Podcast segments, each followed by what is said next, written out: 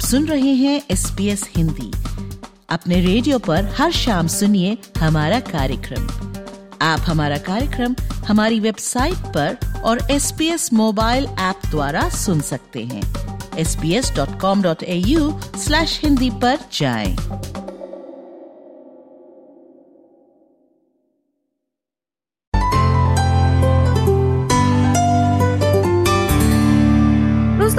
हमारे साथ SBS हिंदी पर जुड़ रही हैं डॉक्टर शैलजा चतुर्वेदी। मानसिक स्वास्थ्य पर चर्चाएँ तेज हैं और आज हम बात कर रहे हैं खास आयु वर्ग की। 15 से 25 वर्ष के आयु वर्ग में ये पाया गया है कि फोमो की जो समस्या है, यानी फियर ऑफ़ मिसिंग आउट की वजह से, जो ये आयु वर्ग है, ये सोशल मीडिया ज़्यादा चलाना चाहता है। भाई, एक सर्वे का कहना है कि इक्यावन प्रतिशत लोग सोशल मीडिया छोड़ देना चाहते हैं, लेकिन पीयर प्रेशर के चलते नहीं छोड़ पा रहे। तो आज डॉक्टर शैलजा चतुर्वेदी हमें बताएँगी कि क्या समाधान है और क्यों ये समस्याएँ उपज रही हैं। डॉक्टर शैलजा चतुर्वेदी, आपका एसबीएस हिंदी में बहुत स्वागत है। प्रशारित जी, आपका बहुत बहुत धन्यवाद और आपके श्रोताओं को मेरा सब प्रेम नमस्कार है। तो प्रशारित जी, पहले तो मैं श्रोताओं को आज के विषय के संदर्भ में थोड़ा बताना चाहूँगी। हमारी वार्ता मेलबर्न की चाइल्ड एडोलेसेंट सर्विसेज़, जिसको कि हेड स्पेस कहा जाता है, उनके द्वारा किए गए सर्वे से प्रभावित है।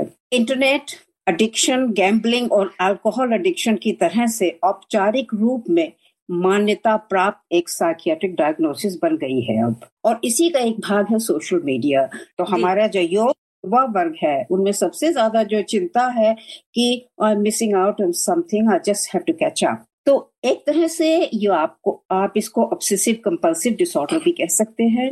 यूनाइटेड स्टेट्स में एक सर्वे हुआ था उसमें फोगो से पीड़ित युवा वर्ग में देखा गया था कि 110 मैसेजेस वो रोज़ाना भेजते हैं और 113 मैसेजेस रिसीव करते हैं।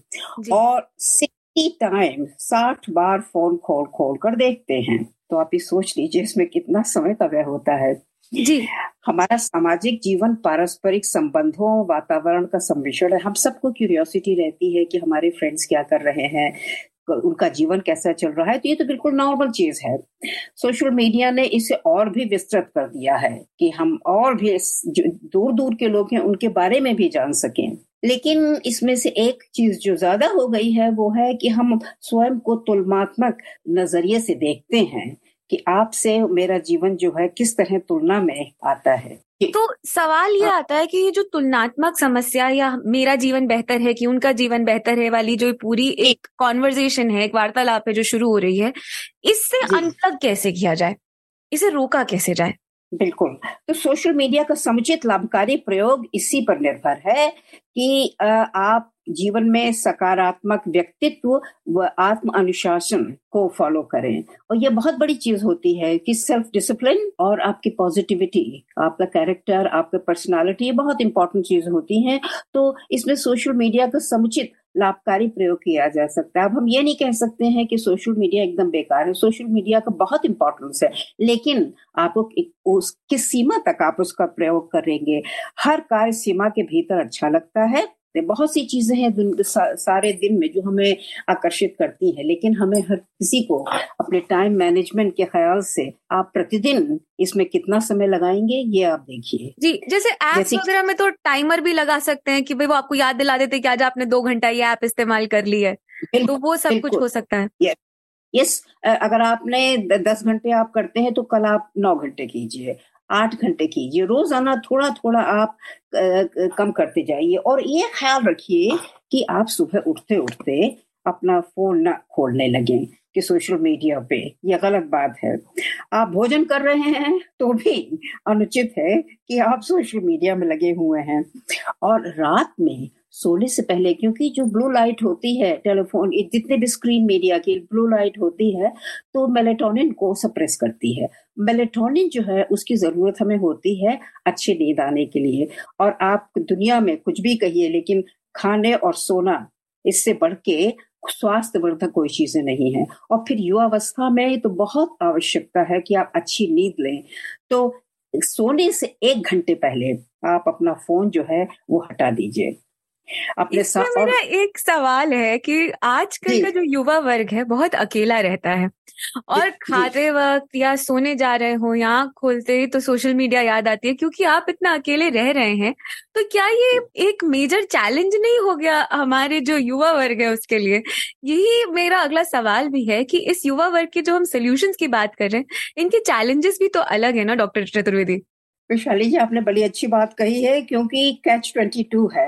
हम लोनली इसलिए हैं कि सोशल मीडिया ही हमारा सिर्फ़ आउटलेट है। हम किसी से मिलते नहीं है कहीं जाते नहीं है तो नेचुरली हम आ, अकेले तो हो जाएँगे। लोनलीनेस हमारी इसीलिए है। तो ये तो बहुत बड़ा फैक्टर है कि सोशल मीडिया में मैं दस घंटे बैठी हुई हूँ और मुझे इस सोशल मीडिया ने दुनिया भर से अलग कर दिया है। अब बताइए, एकाकीपन नहीं होगा तो क्या होगा? दूसरी चीज़ ये है कि आप फ़ोन को दिन भर मत रखिए अपने साथ में। ये नहीं कि हर वक्त, कहाँ है मेरा कहाँ है मेरा फ़ोन या आप हमेशा करते रहें। और जो भी आपको सोशल मीडिया में आपके जो फ़ोन में जो चीज़ें आती हैं व्हाट्सएप ग्रुप में या जिस, जिसमें भी फेसबुक में, उसमें जो नकारात्मक भावनाएँ जगाता है, व्यक्ति हो, चाहे वो विषय हो आप उसको डिलीट कर दीजिए कि हर बार ये जो है ये सब्जेक्ट मुझे पसंद नहीं है लेकिन फिर भी मैं पढ़ती रहती हूँ। तो आप उसको जो भी चीज़ें आपको नेगेटिव लगे आप उसको डिलीट कर दीजिए। जी। और बिना किसी विशेष कारण के आप स्क्रोल डाउन मत कीजिए क्योंकि ये होता है खाली बैठे हम देख रहे हैं बराबर हम स्क्रोल डाउन जिनमें हमारा इंटरेस्ट है हम स्क्रोल डाउन करते जाते हैं। इससे हमारा समय बढ़ता जाता है। जी तो एक और मेरा सवाल रहेगा डॉक्टर चतुर्वेदी हाँ। की इतने सारे जो परिवार हैं जिनके साथ अभी भी ये बच्चे रहते हैं जो भारतीय संस्कृति है ऑस्ट्रेलियाई हाँ। संस्कृति से इस तरह से भिन्न हो जाती है कि परिवार एक उम्र के बाद भी साथ ही रहना पसंद करते हैं। तो भारतीय परिवार अपने बच्चों का किस तरह से बेहतर समर्थन कर सकते हैं सोशल मीडिया डिटॉक्स करने के लिए? और मानसिक स्वास्थ्य के नज़रिए से ये कितना ज़रूरी है? देखिए आपने भारतीय परिवारों की बात की है तो भारत में भी ये रोग जो है, फोमा जो मैंने कहा था फीलिंग ऑफ़ मिसिंग आउट ये रोग जो है भारत में भी खूब बढ़ रहा है। लेकिन हमारे यहाँ एक जो चीज़ है, वो ये है कि भारतीय परिवारों में बच्चों के व्यक्तित्व को बचपन से ही निखारा जाता है।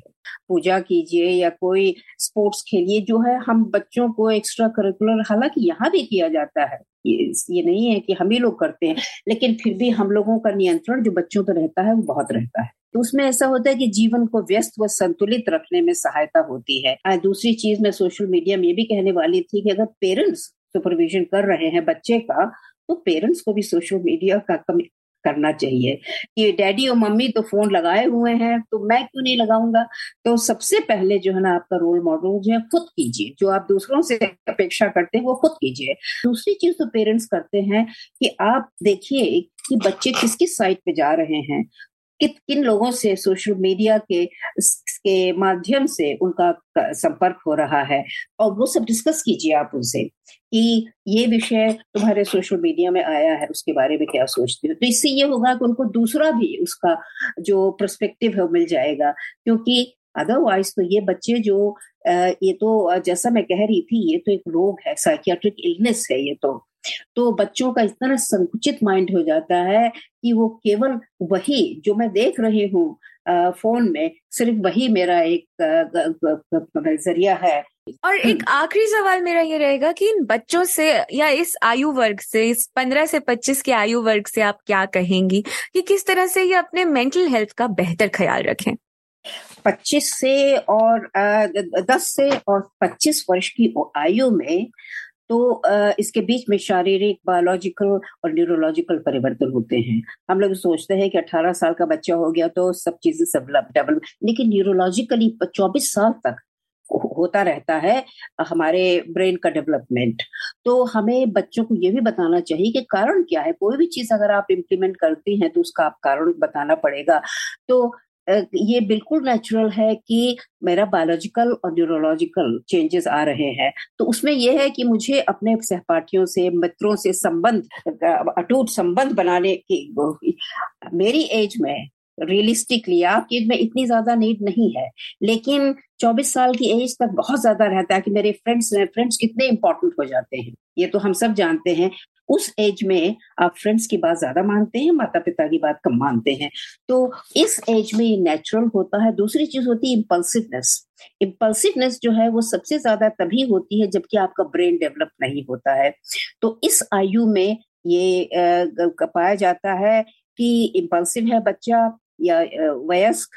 और इसलिए माता पिता को भी उनकी और ज़्यादा देख रेख करनी चाहिए। तो मैं इस एज के बच्चों से और या वयस्कों से यही कहूँगी कि आपको एक तो नियंत्रण अपने ऊपर रखना चाहिए, क्योंकि अगर आपने नियंत्रण नहीं रखा तो जैसा मैंने बताया था यूएस सर्वे में कि सारा दिन साठ बार अगर आप फ़ोन देखते हैं तो फिर आपका और भी जो चीज़ें हैं, न तो आपकी कोई एक्स्ट्रा करिकुलर एक्टिविटी रहेगी, न कुछ और रहेगा। तो मैं उनसे ये अनुरोध करूँगी कि आप अपना जीवन जो है, ये बाहर की बाहर के इंटरेस्ट में भी डेवलप कीजिए।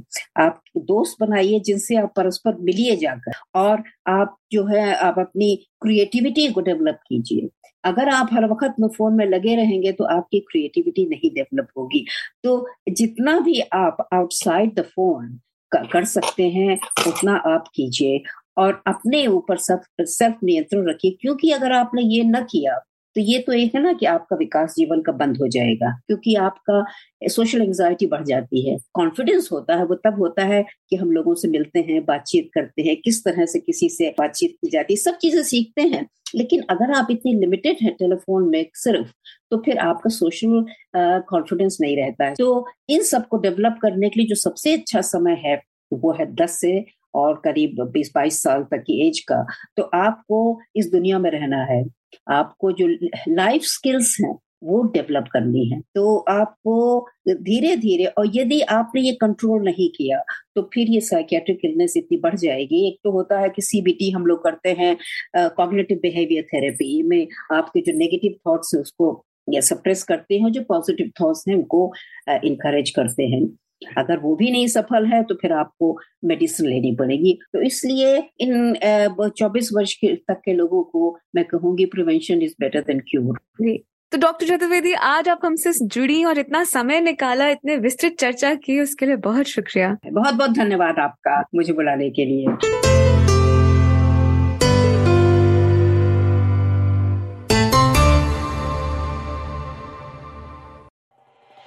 एस बी एस रेडियो से डाउनलोड करने के लिए आपका धन्यवाद हमारा पूरा कार्यक्रम आप कैसे सुने, इसके लिए S B S dot com dot A U forward slash Hindi पर जाएँ।